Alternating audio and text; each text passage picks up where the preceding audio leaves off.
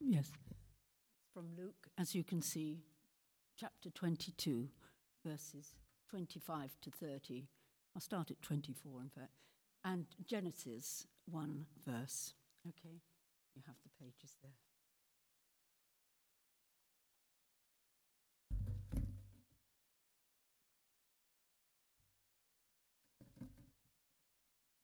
A dispute also arose among them as to which of them was considered to be the greatest.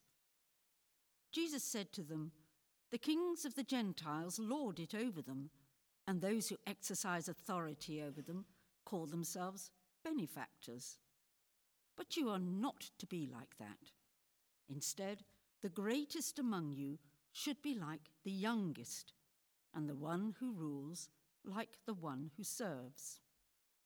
For who is greater, the one who is at the table or the one who serves? Is it not the one who is at the table? But I am among you as the one who serves. You are those who have stood by me in my trials, and I confer on you a kingdom, just as my Father conferred one on me, so that you may eat and drink at my table in my kingdom and sit on thrones, judging the 12 tribes of Israel. And then we go Genesis chapter 1, 20, verse 27. So God created human beings in his own image. In the image of God, he created them. Male and female, he created them. Thanks be to God. Christine. It gives me great pleasure to welcome Anthony Gill, who is going to come and share his reflections on the Trinity, which is a nice, easy subject to, to as a visiting preacher, or indeed any preacher. So um, we'd like to pray for you. I imagine that would uh, be very welcome. Lord God, thank you for bringing Anthony to be with us this morning. Uh, we're very excited to hear your word. And we pray that you would bless Anthony as he speaks to us, bless the hours of preparation he's put in to the sermon, and I pray that you would speak to our hearts. And Father God, you know where each of us are at this morning. And I pray that your Holy Spirit would speak to each of our individual situations, and that we would come away with a fresh revelation of who you are. We ask this in your name. Amen.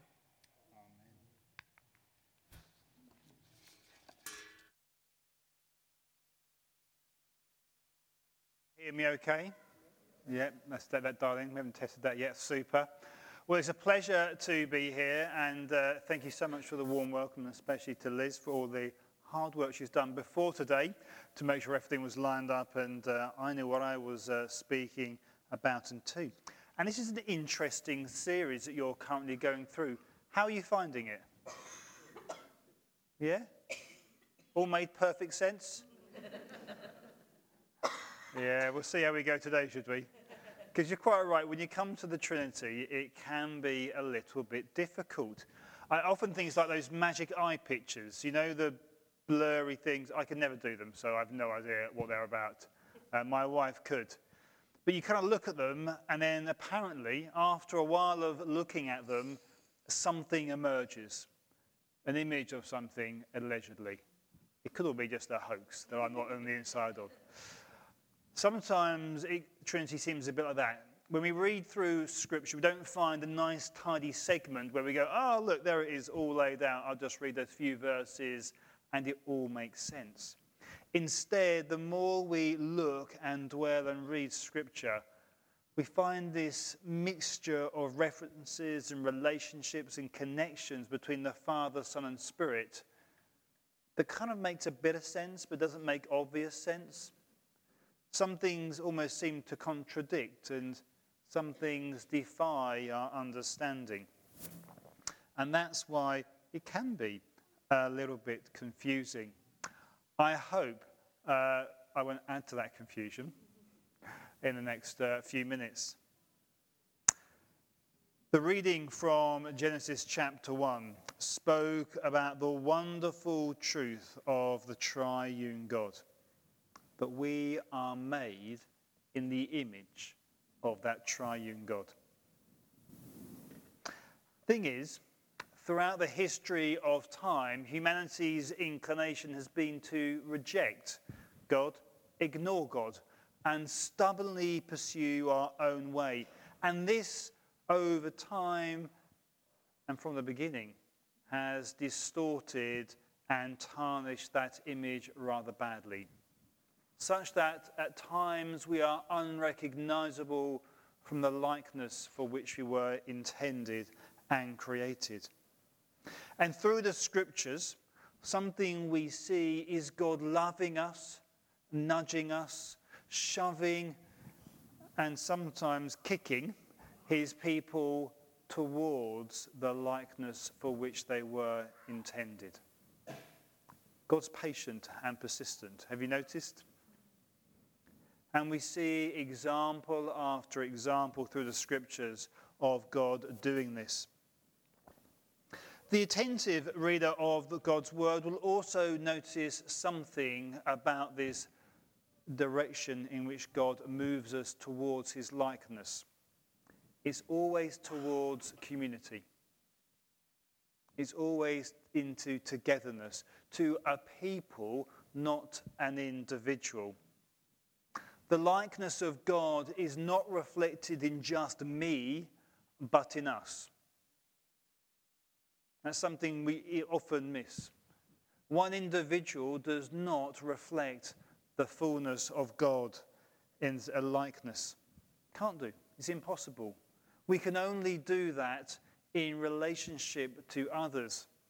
And this begins to make sense because you get to the New Testament, you look at Paul's letters, he spends a lot of time talking about relational issues in the church behaviors. You know his naughty and nice list he does every so often in these letters.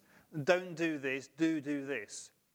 They're pretty much all about things we do to others. Because that's where we trip up. That's where we run into trouble. You put me on a desert island, I'm reasonably well behaved. I'm a very good boy. You put me amongst other people, oh, yeah, we make mistakes. We get things wrong. So, Scripture is about helping us restore our likeness to God. And it also means that the things we understand of the triune God, what we understand about the nature of the triune God, are therefore reflected in the Scriptures.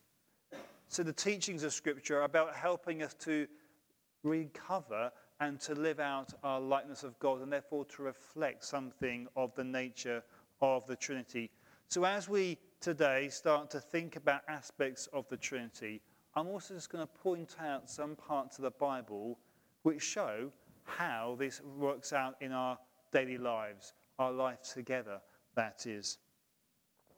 And we are inevitably going to touch upon some themes you've already looked at a little bit before. I'm not going to go into them too heavy, but a little bit of repetition will no doubt help us to remember everything that we've been thinking about. The first thing I want us just to draw out from that Genesis um, chapter 1 is the distinction of God. Amongst those religions which claim to be monotheistic, that is, have a one God, we are a little bit peculiar because we seem to talk of having three gods. This baffles many both within the church and beyond, and it's true. It is a little bit confusing. And yet we find there is this functional difference in how the Trinity works. We find the Father as the instigator of things, the Son as the revealer and redeemer, and the Spirit as the empowerer and the completer. The problem I think we have in our culture when we hear those things is we immediately assign a value to them that the one who is the beginning of all things must surely be better than the one who sends his son. So the Father is more senior, more important. But then the Son sends the Spirit, so surely the Son's over the Spirit. We kind of unintentionally find ourselves applying an uneven value to the Father, Son, and Spirit. We don't mean to, it's just kind of inbuilt. Because we live in a society that will gladly pay hundreds of thousands a week to somebody who kicks footballs, but a lot less than that to somebody who can help restore us back to full health in a hospital. We'll pay people who sit in boardrooms indecent amounts of money, but those who help to educate the next generation barely enough to make life work. We have in our society a weird way of valuing people and different things. It's about power, it's about control, it's about these different things in play. But whether we want to or not, when we look at the Trinity and the roles of the Father, Son, and Spirit, we start to assign a value or worth that they don't actually have. We need to unlearn that so we can rethink what it means to be distinct. Because unless we do that, we start to misunderstand how the Trinity applies. Because when we start to then apply it to the church in an uneven, valued way, we might even begin to think that some jobs in the church are more important than others.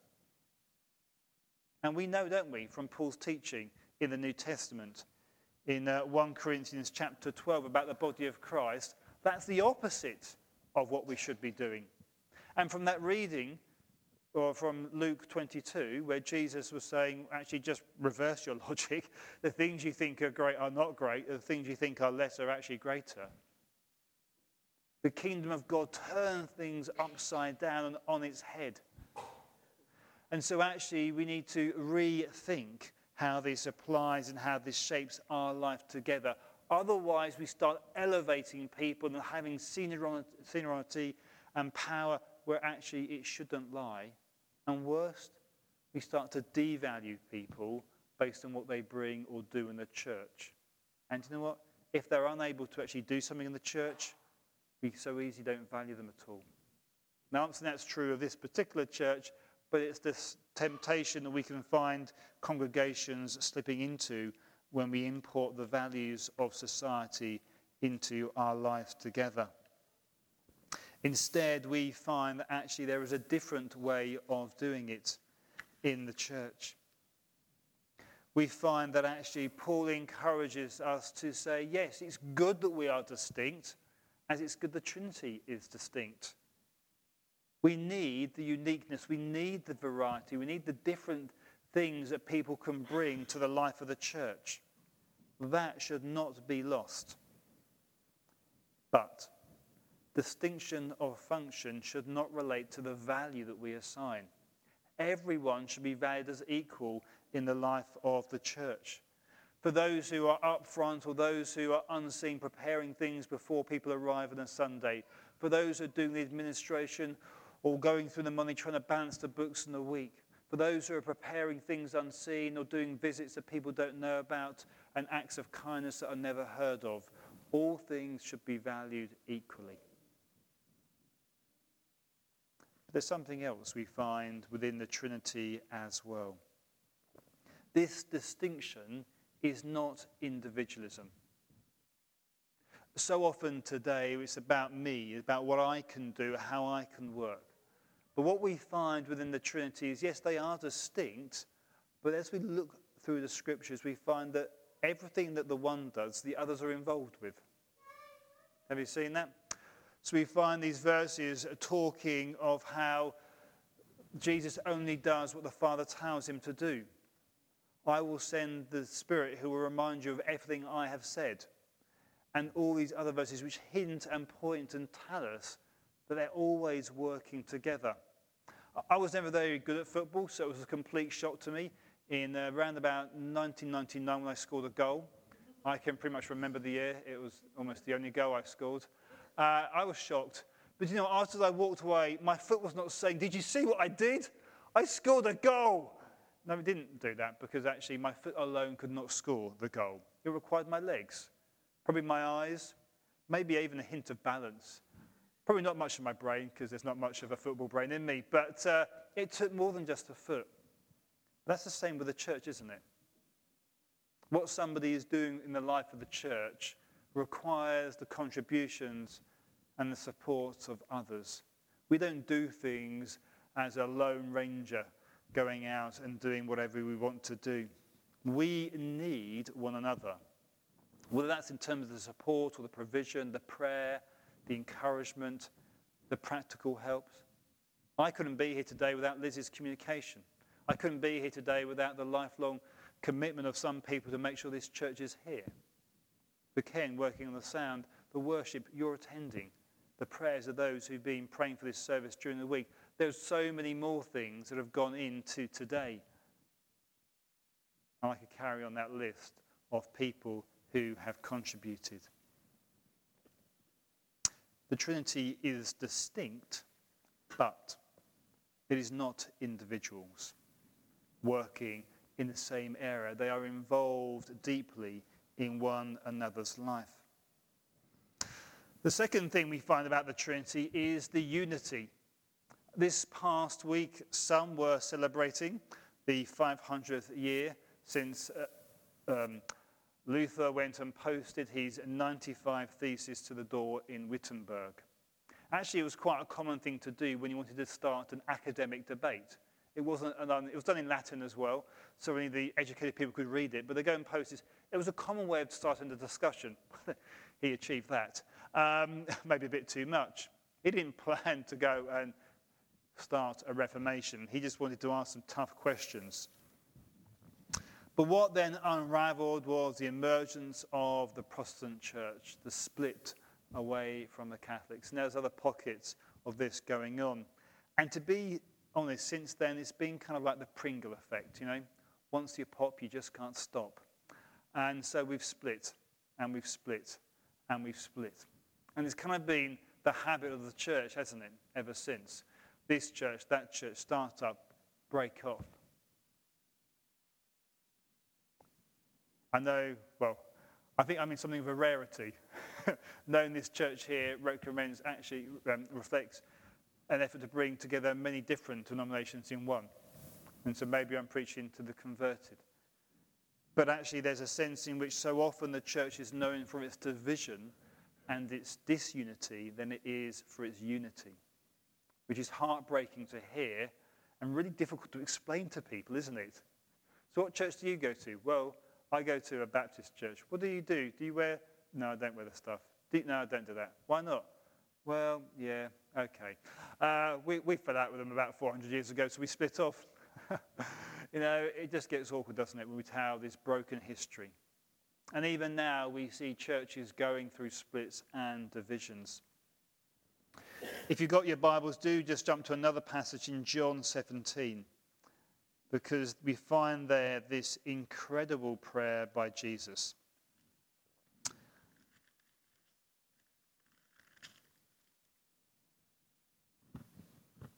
In verses 20 and 21, Jesus prays this, prays this My prayer is not for them alone. I pray also for those who will believe in me through their message, that all of them may be one, Father, just as you are in me and I am in you. Goodness me, that's a high aim, isn't it? Not that we might just, you know, get along we might tolerate one another's company for a few hours on a Sunday, and that we may be one as the Father and the Son are one. I think sometimes we can set the bar too low, can't we, in terms of what we're aiming for unity with. And again, as we look at the unity of the Trinity, we find ourselves into one of those logical conundrums again of thinking about both the separation but also the unity and how these two things are held together at the same time, they're either being absent. And yet, this struggle for unity in the church is not a new one. Actually, we find it right back at the beginning. You don't need to turn there unless you really want to. But in Acts 15, the early church in the first days was encountering a similar problem. At the time, it was the conflict between these churches, which were now mixing Gentiles and Jews together. they had worked really hard to be separate. Actually, very separate in terms of how they avoided one another. And now, this Jesus church had kind of brought these two people into the same fellowship together, and there were differences of opinion. Some were saying, actually, well, the way we do this, uh, this Jesus church should all be reflecting the Jewish customs and practices that I have honored for generations and my ancestors have done as well. We must still do those Jewish things. On the other hand, those were those influenced by the teachings of Paul, and uh, they were saying, well, they're no longer relevant because Jesus came and he's dealt with all that, so we don't have to do those things. Now, they were kind of right because we know from Galatians 3:28 there is no longer Jew or Gentile, um, slave or free, male or female. All these social divisions have been dealt with by Jesus. Our primary identity is as the new life we have in Christ. But the people weren't there yet. There was a gap between where people were, where they should be, and his need to keep the unity of the church together. So these people gather together, the church leaders in Acts 15, and they're trying to kind of work it through. And they come up with a solution it's a compromise. Yes, we say. We love compromises, don't we? We immediately have a negative connotation, don't we, with the word compromise. Compromises aren't good. I don't want to compromise. I want to stick to my guns. I know I'm in the right. But James, the leader of the early church, in his wisdom, chose to protect unity over rightness. Feel a bit uncomfortable with that sometimes, don't we? That's what he did. He wanted to keep it together. He valued unity more. And I think we see this pattern go throughout the New Testament teachings, particularly from Paul as well. To live peaceably requires compromise, it requires an accommodation towards the differences that we have. It requires acceptance of things we don't always completely agree with. But it means, most of all, that we really treasure, and really treasure reflecting the likeness of God in the unity that we hold together. Now, we are here having to translate from the Trinitarian character of unity into our human situations. We've got a couple of difficulties. One, we're human. We're not the eternal, perfect, triune God who is bereft of the insecurities, the pride, the individualism, the stubbornness, and all those things that we hold. But also, we live in human contexts that are burdened by the legacy of generations and generations of people ignoring God and splitting and fracturing and coming apart and not compromising, not working together. And we're caught up in these systems and structures that so often haven't prioritized unity. And we have these boundaries, these hard lines between. The pursuit of unity has been usurped so often by our strident individualism, our desire to hold our rights and what we think is right over and above the need to be united together. So, as churches, we have a hard time bringing unity together in how we live. And the steps towards that involve the path of compromise in the best possible sense of that word. But as we do so, we begin to prioritize the unity of our life together and reflect something of the likeness of God. The third key characteristic is of the Trinity is love. And we have a problem with that word, don't we? Because, you know, well, I'm not sure what it means always. Uh, one of my, my favourite things to eat when I get the opportunity, and not all the time, but occasionally, is a cheese sandwich with jam. Anybody else partial to the. I'm with you. It's wonderful, isn't it? Yeah, absolutely. If you've not had one, you're missing out. Uh, and I love a, a cheese and jam sandwich. A, because my wife gives me this wonderful look every time I have one. Uh, she says, Really? Must you? And I go, I, I must, actually. It is a must. Um, preferably with white bread. Um, and, um, but you know, I couldn't do it every day. I couldn't have a cheese and jam sandwich every day, much as I do love a cheese and jam sandwich. But the thing is, we use love about cheese and jam sandwiches. We use love about lifelong relationships that we have. We use love about things that we hear or see or experience. And then we say love of the Trinity. We are clearly having differences in the quality of the word love. We need to define what this love is a little more. And as we look at the scriptures, we begin to see that the Father loves the Son, the Son loves the Father, and God is love. How do we kind of understand that? Well, we understand it because actually the love that the Trinity shares has spilled over into the love expressed towards us. For God so loved the world that he gave his one and only Son we begin to understand, understand something of the love expressed within the Trinity by what we've experienced of God's love towards us. So I think I want to, and we could say so much about this, but I want to say just one thing this morning which is helpful and relevant to what we're looking at. For the purposes of the Trinity, I think it's helpful if we understand love as the reciprocal self dedication they express towards one another the reciprocal self dedication. That resolute commitment to remain together, to be self giving towards the other, to be resolute in how one continues to relate and to uplift the other.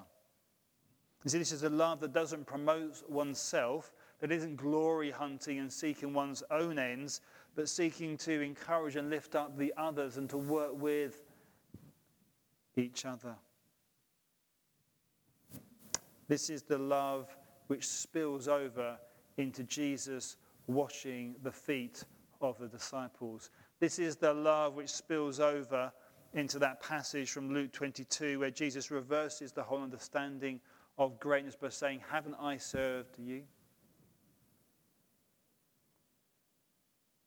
Jesus says, isn't he, in verse 27, I am among you as one who serves. Service. Service is the expression of love within the Trinity and one which directly correlates to our life together as a fellowship. To serve without grasping for power, to wash one another's feet, metaphorically or literally, to give without expecting back, to avoid those things that just say, oh, yes, didn't you know I was round so and so helping them the other day because I'm wonderful? You know, it's this phrase, the humble brag. Have you come across that?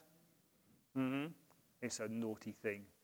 When someone just humbly mentions what they were doing. Well, the other day I was just going down the street and I uh, helped this homeless person. I brought them a meal some clothes, a house. yeah, and it's just that it's all about making themselves look good. But play that within the church, it so often goes unnoticed, the humble brag. And it's actually used to claim a little bit of aren't I wonderful power. Let's not have that. That's not what Trinitarian love is about. That's not the sacrificial love that Jesus gave to us. We don't want that kind of stuff. It's about power and claiming stuff. Let's call it for what it is and encourage gently, that being a plank and a sawdust speck situation, a little bit of repentance there.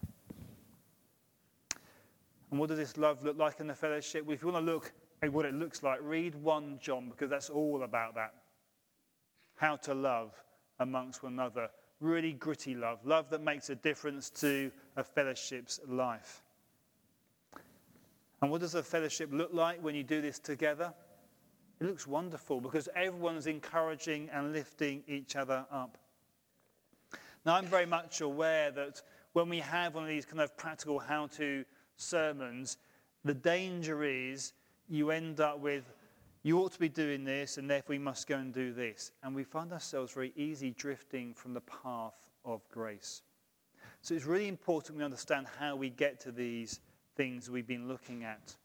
We don't emulate the Trinity through seeking to mimic the character of the triune God, to try to do the things that make us look like God.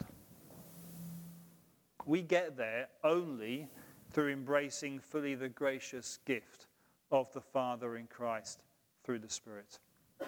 And then we find the Spirit's work within us of bringing the fullness of Christ's salvation to us starts to reveal that fruit in us, starts to bring out that character in us, starts to help us to play our part in revealing the likeness of God in our shared life together.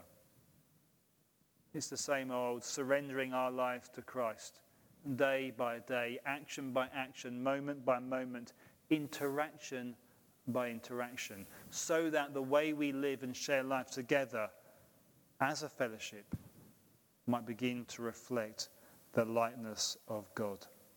So let us give in to God's ways in our lives, that we may reflect the likeness of the triune God. Let's be still for a moment and then I pray.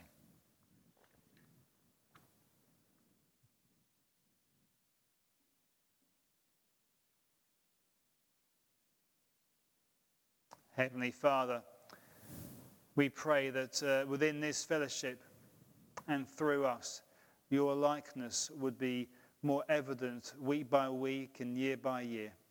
That your Spirit would bring your transformation to our lives as we surrender every aspect of who we are and how we live. We pray this in your name. Amen.